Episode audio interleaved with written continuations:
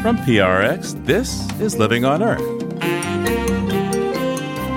I'm Steve Curwood. And I'm Bobby Bascomb. The threat of steep tariffs on imported solar panels was crippling the U.S. solar industry, but it's now been lifted. It is very, very good news, and we're glad that the administration stepped in and recognized the damage that was happening to the industry, to their agenda for clean energy, and quite frankly, to the climate. Also, in a landmark court case, citizens in the Netherlands forced their government to act on the climate crisis. Our Dutch government has been forced to do 25% less emissions in 2020. They decided to spend much more money on climate change, in the end 45 billion euros, and to close down a coal-fired power plant and change the law for the other coal-fired power plants. That and more this week on Living on Earth. Stick around. From PRX in the Jennifer and Ted Stanley studios at the University of Massachusetts, Boston, this is Living on Earth. I'm Steve Curwood. And I'm Bobby Bascomb. In April, the installation of solar power in the U.S. almost stopped completely when the Commerce Department launched a probe that could have imposed draconian tariffs on solar panels imported from four Asian countries.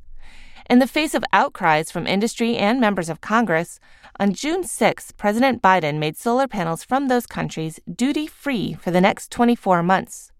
But much damage to the U.S. renewable energy industry had already been done. 80% or more of solar panels installed in the U.S. come from Asia. So with possible penalties ranging as high as 250% of standard tariffs, solar companies had laid off thousands of workers and postponed or canceled countless installations. The Commerce Department probe is based on claims that China is circumventing tariffs on their solar panels by completing manufacture in Cambodia, Vietnam, Malaysia, and Thailand. Along with temporary tariff exemptions for solar panels from those four countries, President Biden has also invoked the Defense Production Act to jumpstart more domestic production. For a view from inside the solar industry, I'm joined now by George Hershman, CEO of Solv Energy, builders of utility-sized solar farms. Welcome back to Living on Earth, George. Well, thank you for having me. Appreciate it. So we talked with you back in the first week of April, and you mentioned then that your company, Solv Energy, just couldn't get the solar panels that you needed to complete your installations. How have things worked out for you? Well, it's been a challenging last couple of months. We have actually shut down three projects and probably laid off 400 to 500 people across those projects. We also have about six projects that are currently on hold, awaiting a decision. And then we obviously got the decision that is favorable. The president's executive order has delayed any impact of tariffs for 24 months. And this action has been pretty clear and decisive, which is what we were looking for. It will be able to start correction almost immediately. And so that is going to allow us to restart some of those projects again. Well, that's what any industry needs, right? You need certainty. You need to know what the future is going to look like, what the rules are going to be, and how you can proceed. Exactly. And the challenge we've had is that tariffs have been hanging over this industry's head for 12 years, and we keep adjusting to what the rules of engagement are on the way to procure material, and having the certainty that the executive order brings allows us to really focus on not only building projects, but understanding that we want to build a robust manufacturing supply chain in the U.S. as well. And that gives us the time to do it. Now, from what I understand, there was a lot of pushback against these tariffs, both from your industry and from many members of Congress. Can you tell us about that, please? Yes, there was significant pushback. We were able to pull together a letter in support of our position from 85 House members, from 22 senators, from over 20 governors. That was really a win from the industry standpoint. For one of the first times in my career in solar, we have seen that the industry as a whole got around an issue. That was an important part of how we were able to be successful on this. What are you hearing from, colleagues about how they might be able to move forward now that we have this announcement from the White House? What we're hearing is that they're all happy to get back to work. We have probably 20% of the utility market share, so we see a lot of direct impact. But some of the smaller projects, because of the shorter duration of the projects, they were impacted very quickly. Some saw 80 or 90% reduction in the market. So they're hardest hit, but the good news is they could be likely the quickest out of this because those projects can turn back on and get moving very quickly. I don't want to diminish the impact that was caused by this. You can't stop an industry cold for 6 months and expect that it just starts up overnight. But it is very, very good news, and we're glad that the administration stepped in and recognized the damage that was happening to the industry, to their agenda for clean energy, and quite frankly, to the climate. Can you remind us, please, of where we've come in the solar industry and where we're going, both in terms of the capacity to provide clean energy and the jobs that come along with solar energy? We started our business back in 2008 when solar was really an emerging market in California. And now, as a single company, we've built solar plants in 25 different states. We have built 150 different projects, employ about 4,000 people across the country. The solar industry has grown to well over 200,000 people, and that doesn't even include a lot of the ancillary industries that support this, from steel manufacturing to trucking. So there's probably hundreds of thousands of employees that touch this industry. So much different than it was even only a few years ago. I've read that solar actually employs more people in U.S. electricity generation than oil, coal, and gas combined. That's probably surprising to a lot of our listeners. Yeah, that's true. It continues to grow and is an industry that touches all sectors of the economy. Everything from residential solar, commercial solar, and all the way up to utility-scale solar. The White House has also announced that President Biden will invoke the Defense Production Act to expand domestic production of solar panels, and he's directing the federal government to increase the number of U.S.-made solar panels that the government buys. What do you see as the potential there? Those are good steps forward. It's not going to bring production to the U.S. itself.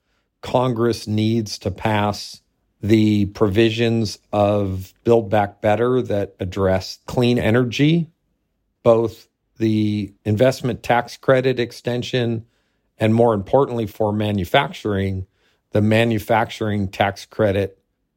We understand that most of the clean energy provisions included in Build Back Better are largely acceptable to all parties and will likely move forward in any reconciliation bill. We need to ensure that we onshore a significant amount of manufacturing to support the industry. Well, with more support from the federal government of this kind, how long do you think it might take for us to really compete with the handful of Asian countries that have dominated the solar market so far? I think that we will have manufacturing in the U.S. 18 months to 2 years after we see a industrial policy bill like SEMA passed in the U.S., the executive order. Good first step, but it's not going to create the manufacturing that we need to compete. And a manufacturing industrial policy bill will absolutely do that. And I think that we will have modules coming out of U.S. factories in 18 months to 2 years. Well, that would be great. That would certainly set us in the right trajectory to seriously address climate change. Absolutely. And I think that we want to see modules and solar products manufactured in the U.S. It lowers the carbon footprint because you minimize the shipping of components. You have product here, which creates jobs. We just need to be able to do it in a responsible manner. We can't cut off supply without building manufacturing concurrently. George Hershman is CEO of Solv Energy. George, thanks so much for your time today. You're welcome. Thank you so much. Appreciate it.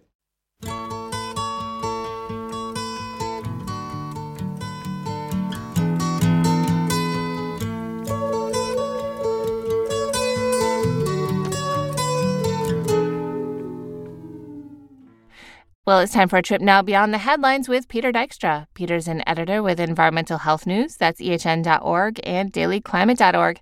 Hey there, Peter. What do you have for us this week? Hi, Bobby. Here's an item from the strange world of the oil industry as we see prices going up. At the gas pump, we see the per barrel price around the world going up. But we have three firms that are among the firms that have been pushing to drill in the Arctic National Wildlife Refuge that have basically decided they want no more of the proposal. Why are they pulling out now, just as oil is more profitable?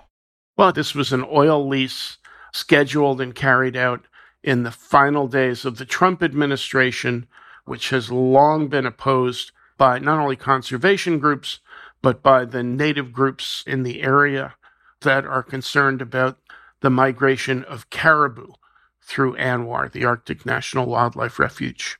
Well, what else do you have for us this week? Here's another item on offshore energy of a different kind. There are tests said to be successful in a very, very strong current off the east coast of Japan. It could be a major source of energy for Japan. Japan is particularly interested in developing alternate sources of energy. They have no domestic oil.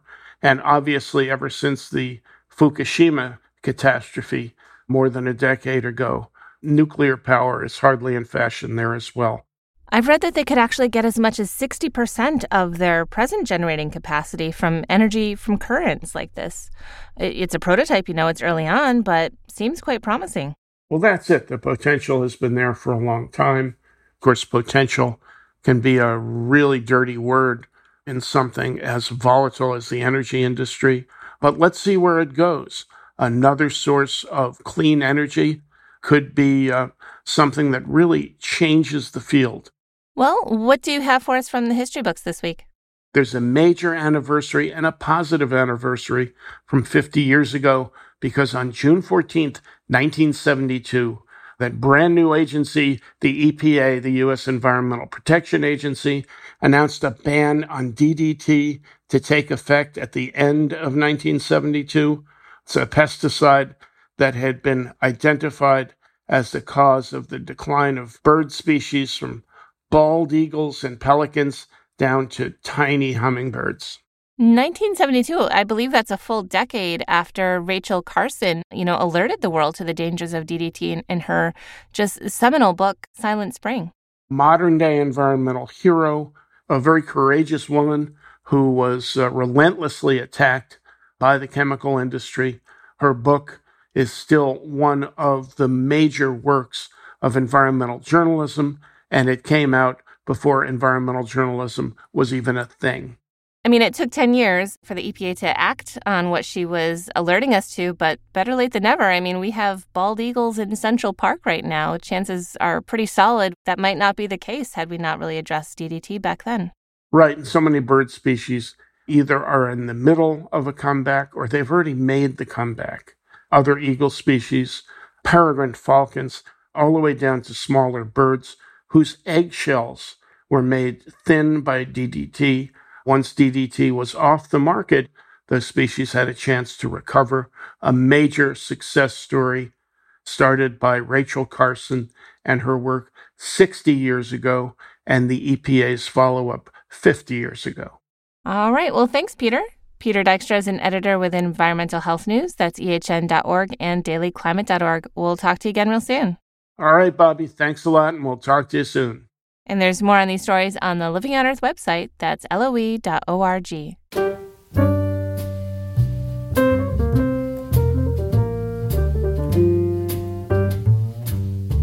Coming up, some scientists say summer in North America is now the danger season as climate disruption fuels more destructive wildfires and storms. That's just ahead on Living on Earth.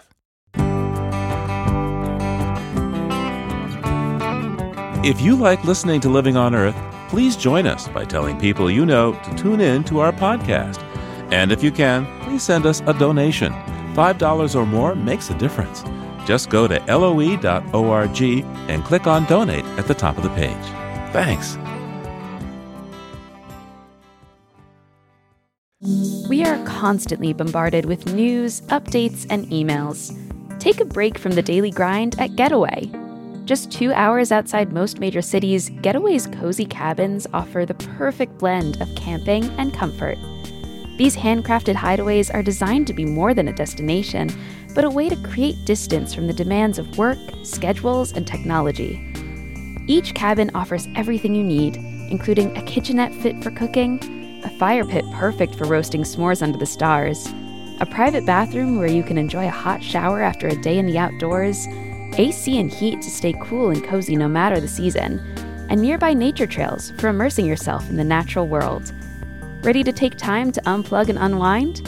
Use promo code EARTH to save $25 on your stay and enjoy more free time in the great outdoors. That's getaway.house and promo code EARTH to save $25 on your stay. It's Living on Earth. I'm Steve Curwood. And I'm Bobby Bascomb. June 1st was officially the first day of the Atlantic hurricane season, and already Tropical Storm Alex has flooded Cuba, the Bahamas, and South Florida. Meanwhile, wildfires are ravaging parts of the western United States, particularly New Mexico. Add in deadly heat waves, and some climate scientists are starting to refer to summer in the U.S. as danger season. One of them is Christina Dahl. She's a principal climate scientist with the Union of Concerned Scientists. So what we've seen over the last few years in the U.S., and really in parts all around the world, is that summertime is bringing disaster after disaster and threat after threat. So whether we're talking about heat waves that affect one part of the country and then the next and then the next, or whether we're talking about hurricanes that slam into the Gulf Coast and travel thousands of miles and cause flooding in New York City, we're seeing these events that have always happened be really amplified by climate change in such a way that they're presenting new and different dangers to our population. So we wanted to call attention to that fact this summer and to let people know that danger season is something that we experience every year. And the more that we can recognize it as such, the more we can start to plan ahead so that we're not pummeled by it year after year. Well, let's unpack that a bit. Wildfires are already making news. New Mexico is battling one of the largest wildfires in state history. What is the relationship between climate change and this increase in severity of wildfires that we've been seeing over the last few years? Climate change is playing a very clear role in making wildfires in the U.S. and around the world both more severe and larger. It's not the only factor that's at play. We know that a century of fire suppression in the United States and the lack of management of our forests have led to a buildup of vegetation that's allowing fires to be more severe and larger as well. But studies indicate that about half of the increased area that's burning in the United States is attributable to climate change directly. What we're seeing in a lot of parts of the western U.S. is that wildfires are growing bigger than they used to. That's a change that if you just simply look at the average area of the average wildfire a couple decades ago, it was smaller than it is today. And some of that has to do with the fact that we have all this vegetation built up from having suppressed fires in the past. So fires have a lot more fuel that they can burn. What we can anticipate in the future is that these trends toward more severe and larger wildfires will increase if we don't get our heat-trapping emissions of things like carbon dioxide from the burning of fossil fuels in check. But the more that we can reduce those emissions, the less we'll see these trends continue. So while some parts of the country will be battling fire this summer, other parts are dreading hurricanes and the flooding that can come along with them. What are you expecting for the 2022 hurricane season? The predictions that we're seeing from the National Oceanic and Atmospheric Administration, or NOAA, suggest that we're going to see an above average level of hurricane activity in the Atlantic Ocean this season. So hurricane season runs from June 1st through November. And over the course of that season, NOAA suggests that we'll see up to 21 storms that get names. So not all of those will be hurricanes. Some will be tropical storms. They expect we'll see 6 to 10 hurricanes. And of those, between 3 and 6 will reach what we call major hurricane categories. That's categories 3, 4, and 5, sort of the strongest categories of hurricanes. So we do anticipate that, like we've seen the last couple of years, we will be seeing stronger than normal activity for Atlantic hurricanes. You know, more destructive wildfires and hurricanes, they're associated with rising temperatures and the heat associated with climate change. Can you briefly explain that for us? You're right. Wildfires and hurricanes both respond to rising temperatures by becoming stronger and more intense. When we look at wildfires, warmer temperatures tend to exacerbate or worsen drought conditions or dry conditions. And in the Western U.S., that means that when it's anomalously warm, we end up drying out a lot of the vegetation that's on the ground. And then that vegetation serves as fuel for the wildfires and allows them to burn more severely and larger areas. When we look at the connection between warming temperatures and hurricanes, there are actually a few ways that climate change and warming temperatures are making hurricanes more intense. So for one, when you have a warmer ocean, all of that additional energy associated with the heat in the ocean serves as fuel for the storm and allows it to grow stronger. We also know that rising temperatures are increasing sea levels around the world. And that means that when you get a storm surge from a hurricane, there is, higher water level associated with that storm surge that can then flood a greater area and cause more destruction. And then finally, a warmer atmosphere can hold more moisture. So that means that with hurricanes, they can be carrying a lot more moisture and release that moisture as rain that then ends up causing flooding. From your perspective, what needs to be done to get us prepared, for this danger season ahead, especially people that are most at risk, communities of color and the elderly and low-income households? How can we be smart about this, knowing the dangers that lie ahead? So there's a lot that we need to be doing, and we need to be kind of working on it all at the same time. We need to be cutting our greenhouse gas emissions really rapidly and really steeply, because that's going to give us the best chance of limiting the future severity of danger seasons. But at the same time, one thing that we think is really needed is a national resilience strategy so that every community across the country has access to the sorts of resources that they need to build up their resilience. Christina Dahl is a principal climate scientist with the Union of Concerned Scientists. Christina, thank you so much for your time with me today. Thanks so much for having me.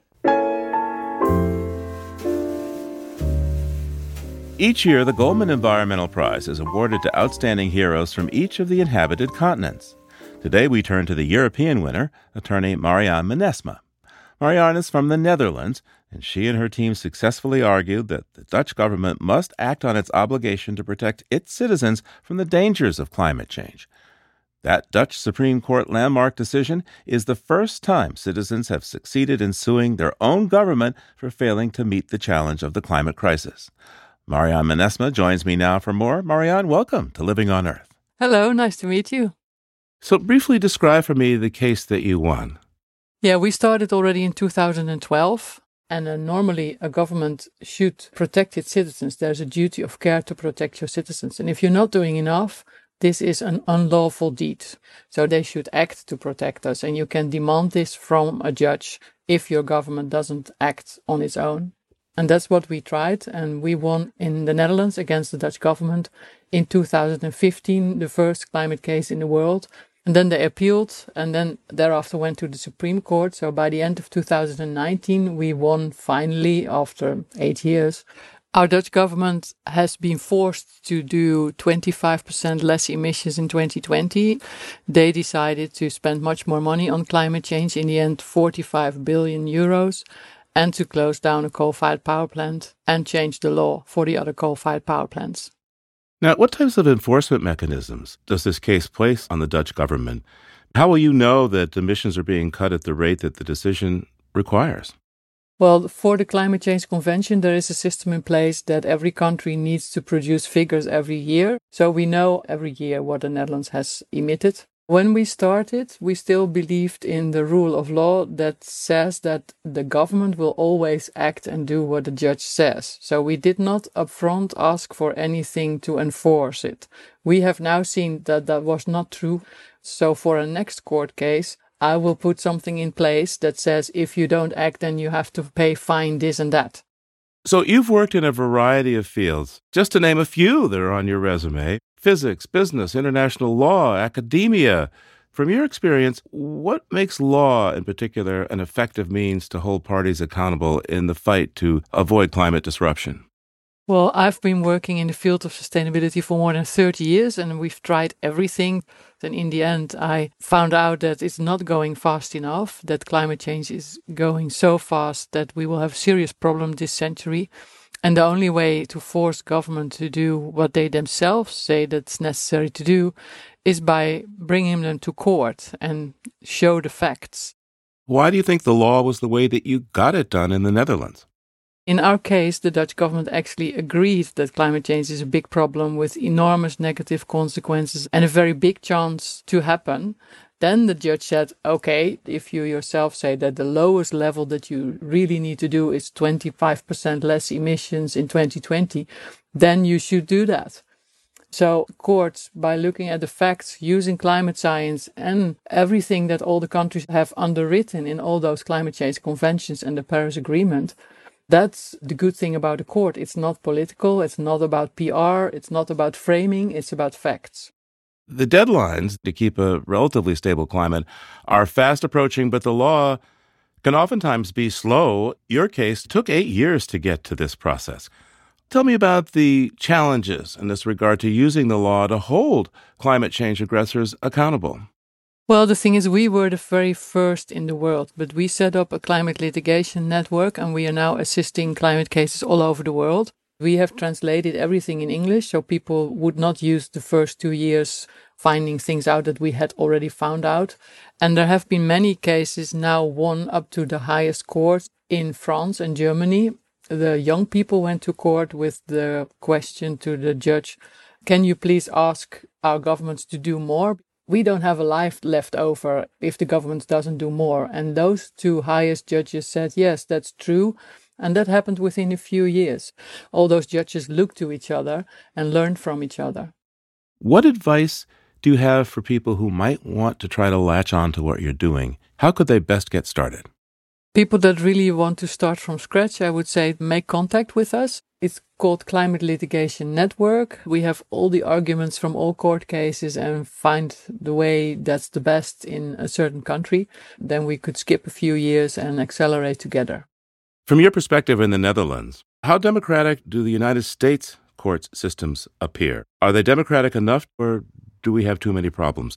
Well, what I see from here is that your judges are much more political than ours. In the Netherlands, the Supreme Court is not selected by politicians. So from a distance, it looks as if our judges are really judging based on facts and science and the law system. But I think everywhere people will see that climate change is a real serious problem for the whole young generation that is already alive and all those thereafter. And that you as a judge might think, I have a role to play. And I think that's what happened here in the Netherlands. And it must have been for those judges in the Netherlands also something challenging to say something with such a big impact, because there were lots of people that were saying this is impossible, they will surely lose in appeal. And in the end, we did win. And I think because of those judges that look simply at the facts, then a judge can force the government to do more to protect the citizens. What can be done in the United States? What kind of legal action should be brought here? You already see in your country the droughts, the enormous fires, and everything is more earlier, quicker, more often. So it's so obvious that climate change is already hitting us. And in some point of time, you should be able to show that this danger is something that can only be countered by a government and not by individual people by taking a shorter shower. So I would hope that at a certain point of time, the judges will also say, this is enough, and now the government should act. Well, one would think that that time had already arrived.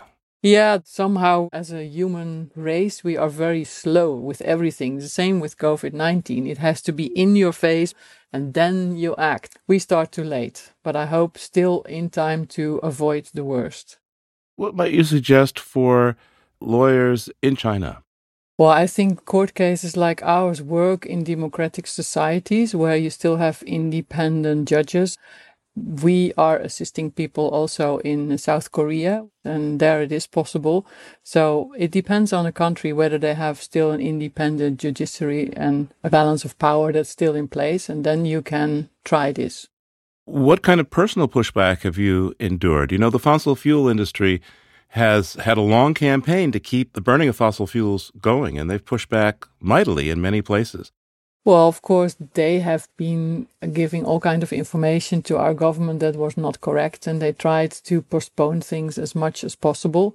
After we won, another court case started by Friends of the Earth against Shell, and all those cases put more pressure both on companies and on governments.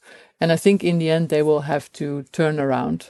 Over the years, more and more people really read what we did and have seen that what we asked was something that our government had put a signature under. So I must say that the turmoil became less. Tell me, what about some upcoming cases that you're really excited about that you think might have major impacts? I think the Australian case, if the people win, that will have a major effect because Australia is one of the biggest emitters and a very big country on coal.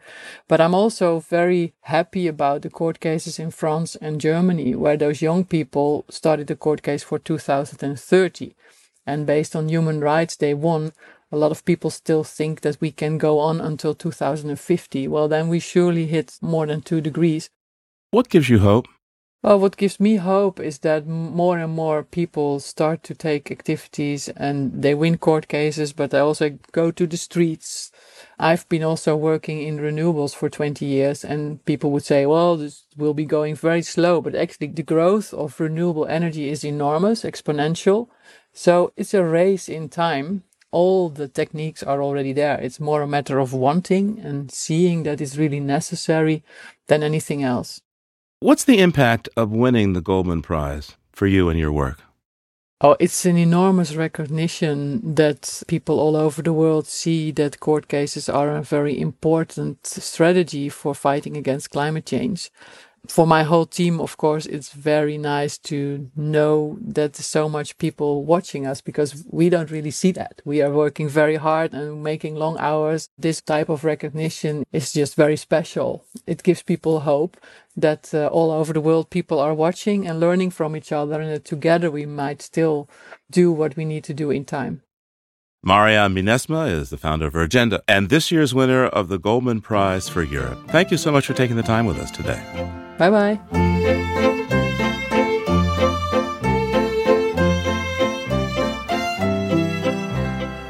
Join Living on Earth and our partners for a special Juneteenth celebration on Monday, June 20th at 6:30 p.m. Eastern.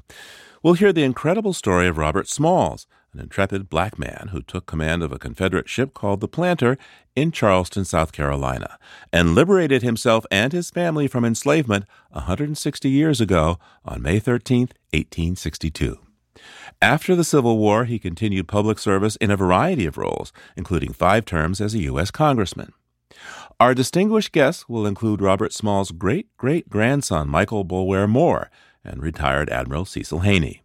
Admiral Haney is one of only 3 black 4-star admirals in U.S. Navy history, and he will help us navigate through the climate emergency and shed light on how it relates to national security. So don't miss our free live stream Juneteenth celebration of Black Courage Upon the Sea. Sign up at loe.org/events. Coming up, 1001 stories from the front lines of climate change. That's just ahead on Living on Earth. Support for Living on Earth comes from Sailors for the Sea and Oceana, helping boaters race clean, sail green, and protect the seas they love. More information at sailorsforthesea.org. Support also comes from friends of Smeagol the Seagull and Smeagol's Guide to Wildlife. It's all about the wildlife right next door to you. That's Smeagol, S-M-E-A-G-U-L-L, smeagolguide.org. Let's talk about setting the mood. That's right, the mood. You know, when you want to get intimate or after you've gotten intimate, by yourself or with a partner, there's something you need to have on your nightstand. Maud, a female-led Latinx company founded by Eva Goicoechea and created for all bodies, genders, and races. Maud is redefining modern intimacy by creating a new chapter in sexual wellness. Maud makes modern, body-safe, high-quality essentials for before, during, and after, with a variety of beautiful products like vibrators, lubricants, and condoms, and with lots of attention paid to design, sustainability, and simplicity. And you're getting a treat from Maud. Get $5 off your first order on all products. Go to getmaud.com and use promo code EARTH. That's getmaude.com and use promo code EARTH to get $5 off your first order. Enjoy the mood setting. It's Living on Earth. I'm Bobby Bascomb. And I'm Steve Curwood. The climate emergency is here and now, yet it can be difficult to comprehend what a degree of temperature change or a foot of sea level rise means. But the stories of real people coping with the changing climate can help us better understand and even draw inspiration from this crisis we now all face. Journalist and writer Devi Lockwood set out to tell these stories in her book 1001 Voices on Climate Change. She spent 5 years traveling through 20 countries around the world with a sign asking people to tell their stories. During a Living on Earth book club live event, I invited Debbie to share some of those stories and the inspiration for her book. Welcome to Living on Earth. Thank you so much for having me. Complete honor to be here. So what got you, getting up and going and out to seek 1001 stories about climate disruption? Yeah. So in a weird way, some of it started with the Boston Marathon bombing. I was living in the city at the time as a student, and we were on lockdown for a couple of days. The first thing that I wanted to do when it became possible to go back outside again was to just have conversations face to face with strangers. And so I had this kind of fit of inspiration. I found a box that had been used to ship broccoli in bulk to the cooperative house where I was living, and I cut that open and covered it with a paper bag and took out a Sharpie and wrote "Open Call for Stories" on that sign, and then threaded a little polka dot ribbon around the edge of it so that I could hang it around my neck and have this cardboard as a conversation starter with strangers. And I just spent one afternoon wandering around the city for the day, and I heard all sorts of stories.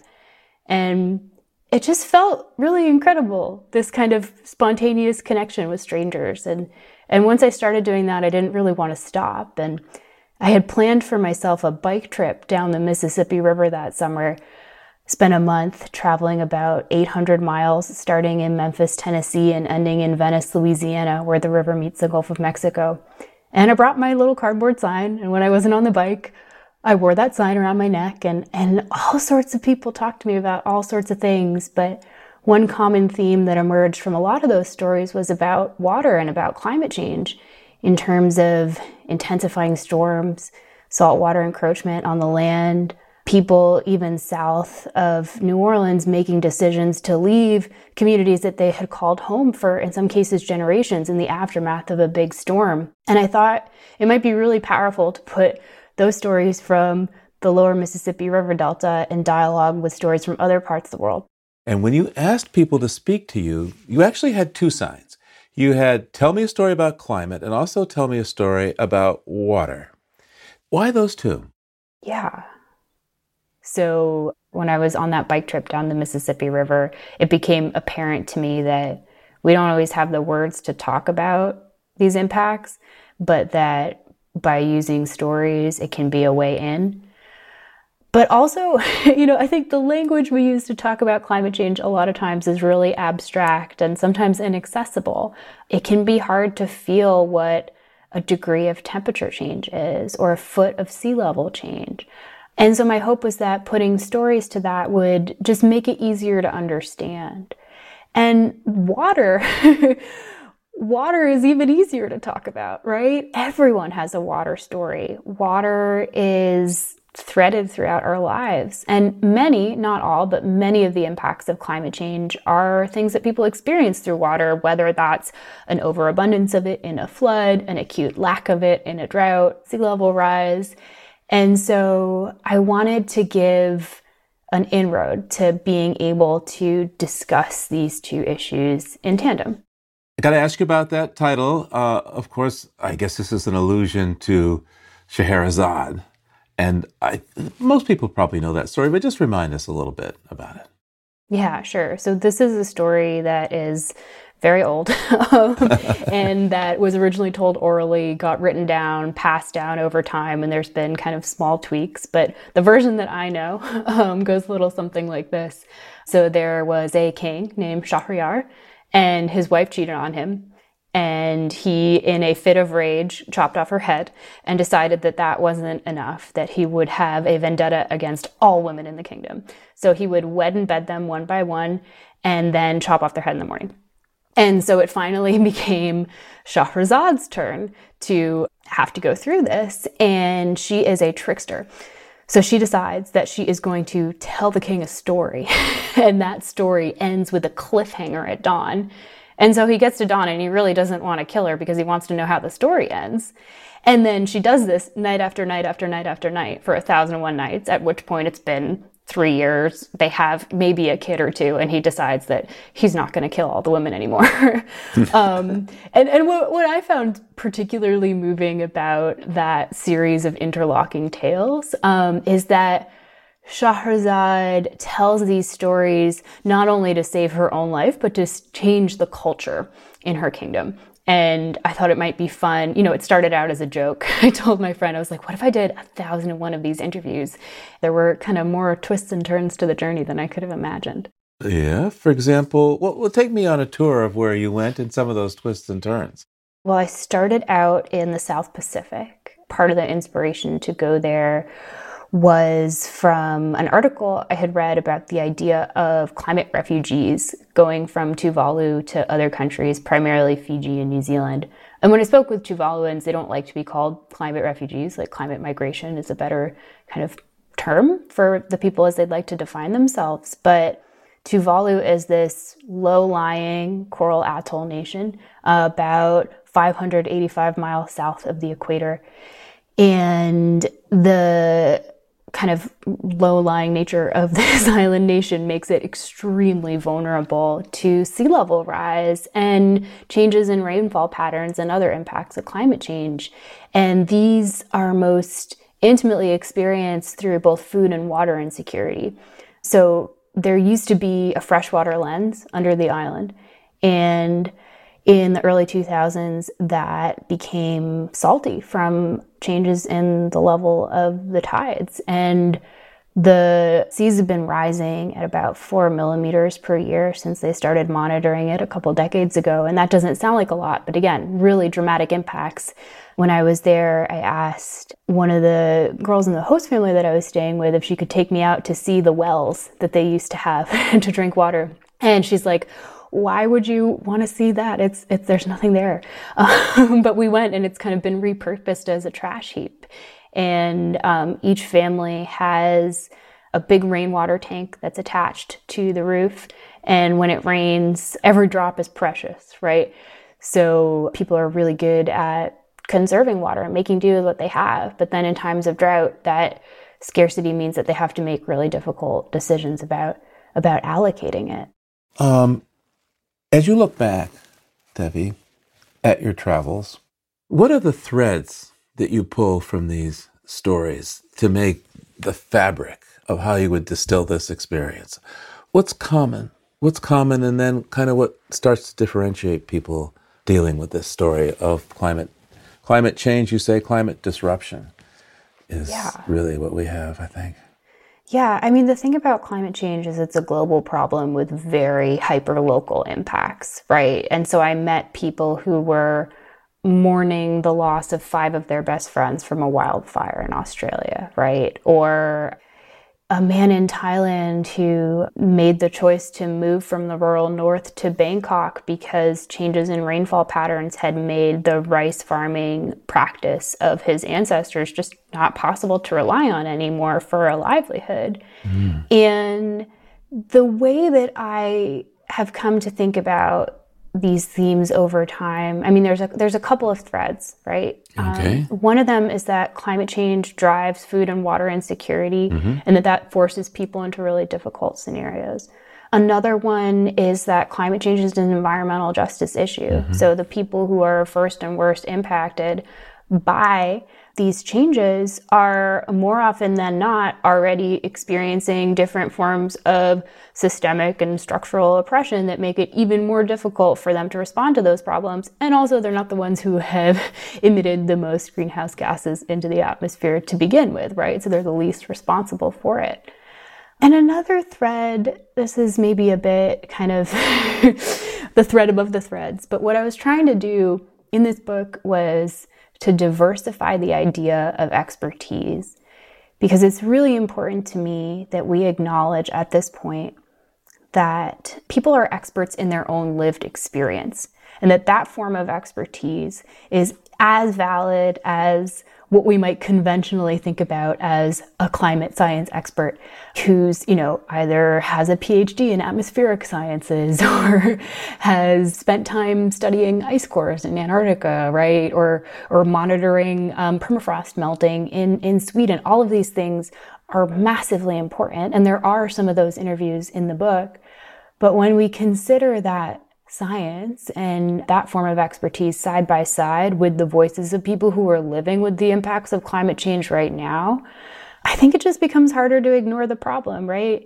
Humans are storytelling creatures. And storytelling it's one of the most ancient technologies that we have. And I have to believe that we can leverage that as a climate solution as well. One of your stories, you go right into the heart of the climate bureaucracy, debate, the talks there in Marrakesh in 2016. Tell me about that. Tell me about who you met. One of the really incredible people who I met while I was there is Gertrude Kenyagi, and she is a Ugandan forestry activist, and she comes from a community in southwestern Uganda where small-scale agriculture is the kind of main economic activity. But she was at the Conference of the Parties to advocate for gender equality in climate policies and solutions, because she told me that the people who are the most impacted by climate change are those who are not able to adapt and they can't absorb the shock. And so it's just almost impossible for people to bounce back from any climate disaster. And she added that women in particular are very vulnerable. And so in Uganda, climate change is impacting agriculture, and she's seeing this, whether it's prolonged droughts or violent rains or landslides even that can be deadly. And yeah, she's continued when possible to travel to COP to just advocate for how important considering women in agriculture in Uganda is in these types of negotiations. Well, this part of your set of stories has a wonderful set of lines. I wonder if you would mind turning to page 207, I think it is. Okay, sure. And read the last 2 paragraphs of Gertrude's story. Yeah, sure. When you think about Uganda specifically, what does climate change there smell like or sound like or taste like? I asked. It tastes like a shortage of food. It tastes like shortage of water, because our agriculture is rain-fed and we are dependent on natural sources of water, she told me. So when the aquifers dry up and our crops fail, it smells like disaster. It's so evident that climate change is taking place. The seasons have shifted. When we expect rain, it doesn't come. And when it comes, it's too short a duration. You cannot plant anything. So we don't have any fallback position. We don't have reserves of food. We don't have money stashed in the bank. We live day by day. So what prompted you to start asking this question of what does climate change smell and taste like for people? When did that emerge in the process? That you would get some pretty powerful answers if you ask people that way. Yeah, I think I was just trying to get sensory. I was thinking about what makes a good story and the elements of good storytelling. And sometimes, especially in these like UN negotiating spaces, we can speak at a really high level about, overly intellectualizing it just because that's the ocean, the water that we're swimming in, the language that we're surrounded by, right? But in fact, breaking it down to senses and to things that we can taste and smell and feel makes it feel all the more immediate. And yeah, it felt like an important question to ask in that moment and in a couple of other moments as well. In many cases, this must have been cathartic for people, right? To actually tell you something, maybe even come to realizations themselves as to how the climate emergency was proceeding in their lives. We have a few more moments. What comes to mind to me is among your narratives, there's a woman who was brought up in Florida who talked to you. Yeah.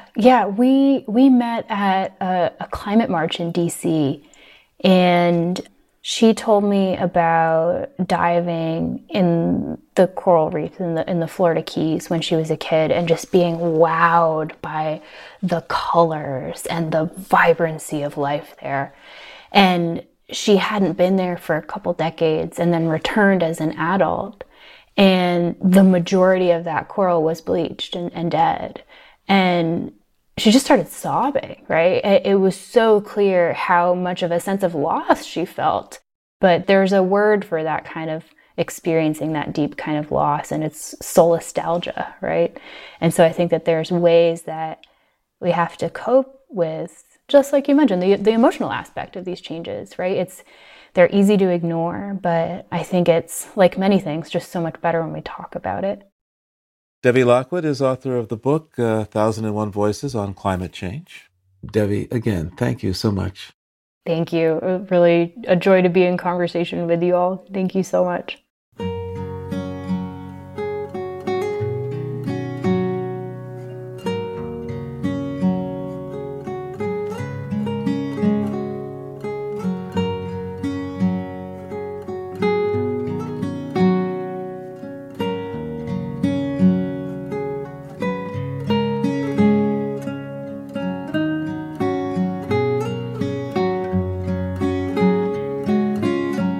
Earth is produced by the World Media Foundation.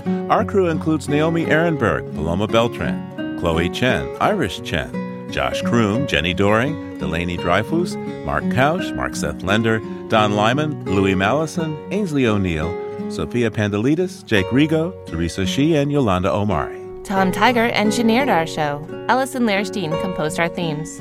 You can hear us anytime at LOE.org. Apple Podcasts, and Google Podcasts, and like us, please, on our Facebook page, Living on Earth. We tweet from @Living on Earth, and find us on Instagram @Living on Earth Radio. I am Bobby Bascomb. And I'm Steve Curwood. Thanks for listening. Funding for Living on Earth comes from you, our listeners, and from the University of Massachusetts Boston, in association with its School for the Environment, developing the next generation of environmental leaders, and from the Grantham Foundation for the Protection of the Environment, supporting strategic communications and collaboration in solving the world's most pressing environmental problems.